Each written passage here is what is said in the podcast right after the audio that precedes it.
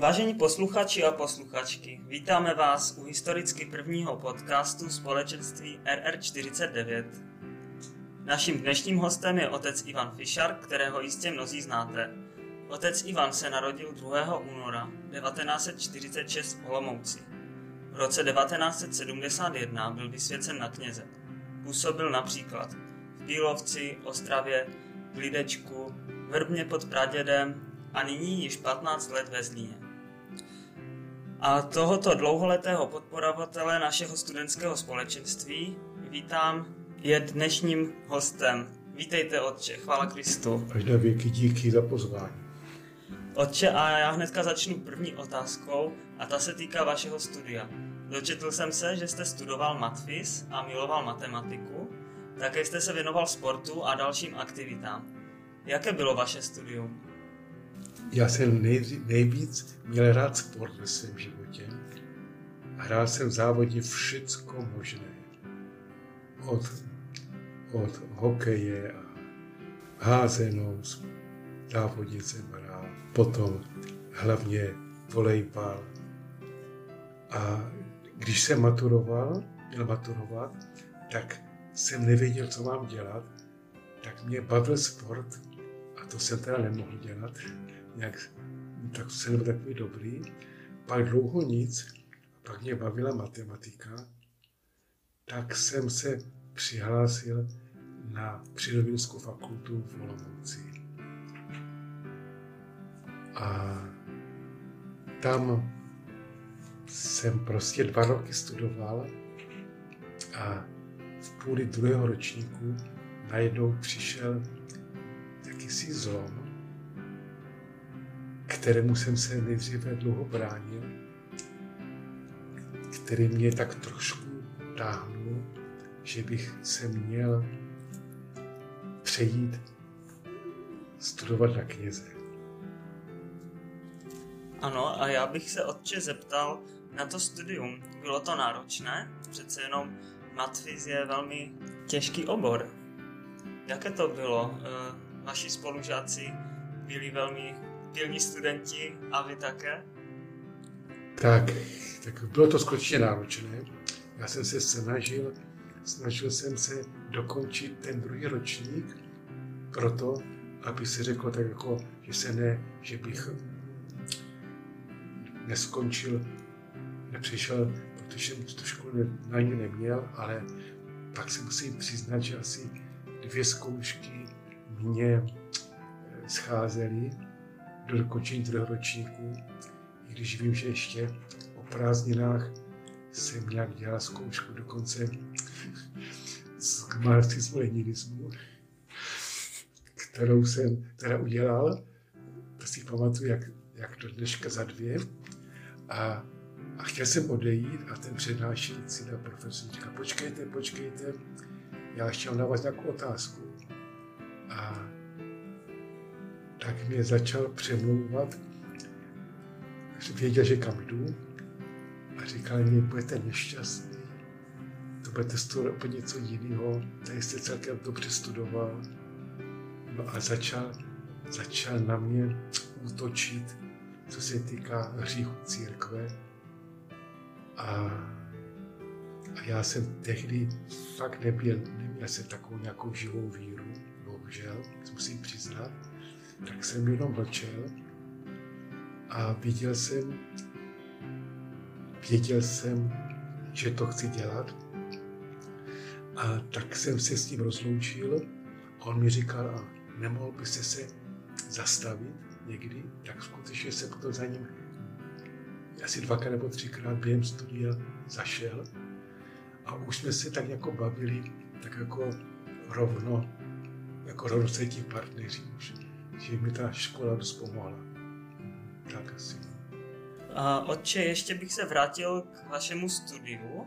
Zúčastňoval jste se během studií nějakých akcí pro křesťanskou studující mládež? Ty to... Nic takového nebylo. To bylo tak jako, co se dělalo, to bylo, když tady něco tajně, a to bylo spíš na kriminál, když by se něco takového dělalo. Ale Spíš to bylo v menších skupinkách A byl tam v Olomouci jeden výborný, takový, to se ani neviděl, že byl Salesián, který si nás trošku všímal a měl takový dar, když uviděl v kostele třeba vojáka a hned se, ho, hned se o něho staral a jeho známí měli chatu na kopečku, svou kopečku a tak tam jsme občas tajně něco dělávali. Díky, otče. A ještě se zeptám k tomu povolání. Uh, něco se ve vás tedy změnilo a vy jste cítil, že máte jít jiným směrem. Proč jste se rozhodl zasvětit život Bohu? Tak, eh, to bylo tak, že takové tajemství, že jsem cítil, a já, že bych měl jít na to knize, ale bránil jsem se tomu. Kdybych to řekl úplně pravdu, tak ještě když jsem měl maturovat, tak jeden kněz u nás, starší, říkal našim mým rodičům, z toho vašeho Ivana by byl dobrý kněz, jo. A já jsem byl na něho tak naštvaný, že si do mě, do mě jako nějak míchá. Tehdy jsem třeba chodil s holkou, už se to bylo už dokonce možná ve třetíku, nevím přesně. A, a naštěstí on se dozvěděl, že v Litoměřicích, kde tehdy byla teologická fakulta, jsou dost špatné poměry, že tam prostě dost zasahoval stát, tak naším říkal, tak tam váš syn by neměl jít. Tak jsem, jsem byl rád, že mu to nemusím rozmlouvat, že tam nechci jít. Tak to bylo asi tak jako rok a půl před, jak jsem šel studovat matfíz. No a potom z ničeho nic, tento, jak jsem říkal, tento Salesián mě jednou potkal, to jsem byl v tom druhém ročníku, a říkal, ty Ivane, o tobě se říkalo, že jsi byl knězem, teď, by se, teď se tam neměli poměry, stal se biskupem v Praze Tomášek, já říkal, prosím tě, stan do té pitomost, co by tam dělal, jako jo. A, a říkal, no tak dobře, dobře, dobře. On mě dal brouka do hlavy a já jsem najednou začal přemýšlet. A chvilku ano, chvilku ne. A on mi říkal, musíš se do měsíce rozhodnout, protože konec budou pohovory nebo podání termín přihlášek. A najednou já jsem cítil, že ano. A tak jsem mu vyhledal asi dva dny před podání přihlášek. A, a on mi říkal, říkal jsi to doma? Já si říkal, no, proč bych to mi říkal doma, jako to je moje věc, jo. Říkal, to musíš říct. A já jsem už tehdy mi zemřela maminka, už se neměla asi do maminku.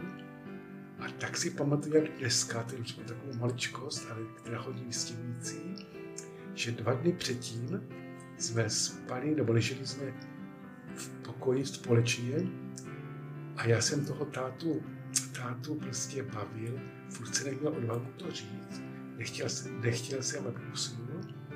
A když jsem mu to řekl, tak on mi říkal, Ivane, dívej se, když máš rozdělanou tu školu, tak se nejdřív dodělej a když budeš chtít, tak můžeš. Táta byl fakt věřící člověk.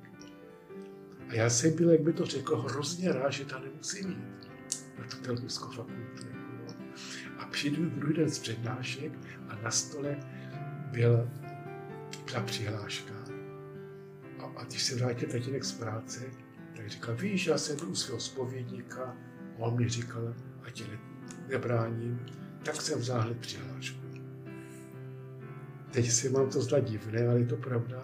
Já jsem mu vyplnil s touhou, když se tam nedostanu. A, a během toho, během toho prostě té doby, tak asi možná se to střídalo, možná tak 50 na 50, nebo spíš 40 na 60, 40% asi ano, že tam půjdu, 60, že budu studovat dál. No a nikdo mě nenutil, mám dvě sestry, když se to dozvěděli, tak si, tak tedy jako taky jsem, těm jsem musel slíbit, že když se mi tam nebude líbit, že se vrátím. vím, že jedna maminka od mé, bych řekl, co jsem studovala, mě pozvala jednou, vím, jako dost bohatí, byli oba dva doktoři, tak mě pozval na oběd, kam si do jakési restaurace a se nevěděl, co po mně chce. A ta si myslela, až ke konci mi řekla, že, že věděla, že jdu studovat na kněze, tak si myslela, že to je kvůli penězům, že nemáme peníze, tak mě chtěli podporovat finančně. Tak, no, takže to jenom jsem chtěl říct, že něco vnitřního mě táhlo a já jsem se tomu bránil, ale jak jsem začal studovat, tak od té doby na tomto prvního dne mi to chytlo a fakt si přiznám, že ani jednou se nepochyboval. Ten váš vlastně obranný postoj, čím se to změnilo? Právě tím režimem, který byl v tom semináři a nebo...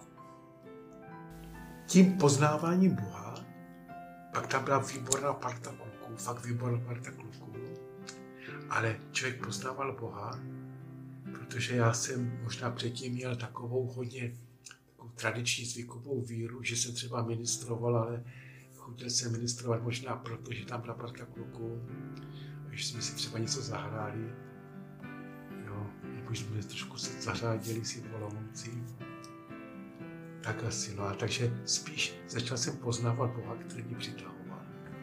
Ano, a jaká byla změna školy? Přece jenom v dnešní době je to docela velká událost. Když někdo mění školu, většinou je potřeba zařídit spoustu věcí a tehdy to muselo být určitě stejné a možná i v něčem ještě náročnější. Tak kdyby to byly třeba dva naprosto odlišné obory, jako no, tak je to asi náročné, kdyby to třeba byla medicína, technika nebo nějaká něco jiného, ale to ani tak nebyla škola v pravém slova smyslu jako zároveň poznávání něčeho, co člověk studoval, tak to nějak obohacovalo mé srdce, takže to bylo velice jednoduché. Rozumím. Takže to nebylo vůbec tak složité, jak se zdá. Ano, tak. No. Otče, mnoho lidí o vás mluví jako o někom, kdo má jiskru v oku a duchovně je neustále velmi mladým člověkem. I papež František nabádá mladé lidi k tomu, aby byli aktivní a aby si navždy uchovávali mladické nadšení a nadšenou povahu. Prozradíte nám určitě nějaký tip, jak to děláte? Jak si uchovat tu mladickou svěžest a mladého ducha? Já nevím, jestli, jestli mám mladého ducha, to nevím, to člověk nepozná na sobě. Akorát cítím, cítím, že to je obrovský dar, že můžu být tím knězem. A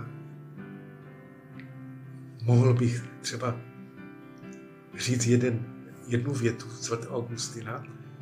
Hledejte Krista, budete mladí. To je úžasná věta. A potom mě třeba hrozně pomáhal, pomáhal papež Jan Pavel II který byl skutečný a je v mých očích veliký borec, ten, co udělal pro mladé lidi a byl ještě mnohem starší než já, tak to je něco úžasného. Moc bych doporučoval studovat nějaké jeho knihy, které napsal k mládeži hlavně a budete koukat, co všechno je potřeba, můžete třeba udělat a, a nebo měli bychom udělat. Ano, to musím souhlasit, četl jsem některé knížky, spíše uh, jenom části těch knížek od Jana Pavla II., ale musím říct, že vždycky mě velice oslovil ten styl, jakým je to napsané a opravdu z toho čiší taková opravdovost a uh, ta boží láska. Je to krásné, ty jeho texty. Já jsem ještě, to jsem zapomněl ještě tam říct, byl taky devět let v Rajnochovicích. Ano. A tam teda jsem vlastně to mládí těch druhých, to mě tak oslovovalo. Ty dětské tak oslovovali a tlačili mě někam. A pak jsem vlastně jezdíval na ty různé světové setkání mládeže, anebo ty diecezní setkání mládeže, tak to taky vlastně velice jak pomáhalo oživovat tu, no by takový normální asi. Ano, a otče, co vás eh, nejvíce fascinuje na té práci s mladými, na tom formování mladých lidí a na to trávit s nimi i ten čas? Jako cítím, že mě to Bůh dal, že já jsem si nikdy nevybíral, jo. Já, když jsem šel do Rajnochovic, tak jsem měl 50 roků a, a tak se říkal arcibiskupovi, to tam se už nehodí, to už jsem úplně starý. Jako, no. A on říká, tak dobře, já si to rozmyslím. Jako, no. A potom za 14 dní volal, jestli bych tam nešel, tak říká, když si to přijete, tak tam rád půjdu. Jako, no. A tak jsem si nikdy nic nevybíral a cítil jsem, když mě poslal do Ranochovic, že to je taky nějaký boží povolání. A takové to naslouchání té mládeži a, a Bůh mě prostě dává takový světlo, co třeba mohu, nebo jako bych tak řekl, tak jakýsi vnuknutí a takové nápady, co pro ně dělat. Samozřejmě i s tím týmem, který tam byl teda. No. Ano, ano. Tak by to naplňovalo. Ve společenství lidí se to většinou všechno dělá lépe a je to i veselější. A otče, já vám moc děkuji za tento rozhovor a myslím si, že ještě se určitě uslyšíme, protože vaše činnost i naším studentským společenstvím RR49 je velice bohatá a určitě bude o čem tady v tomto povídat i u příštího podcastu, takže se někdy moc těším. A náš čas vypršel, takže já se s vámi musím rozloučit. Děkuji, bylo to velmi obohacující. Díky za to rád, pokud budete chtít a po mě, co bude chtít, tak rád se rozdělím o to, co jsem dostal od Boha. Díky za pozvání a přeji vám, každý uděláte krok dopředu. Ahojte.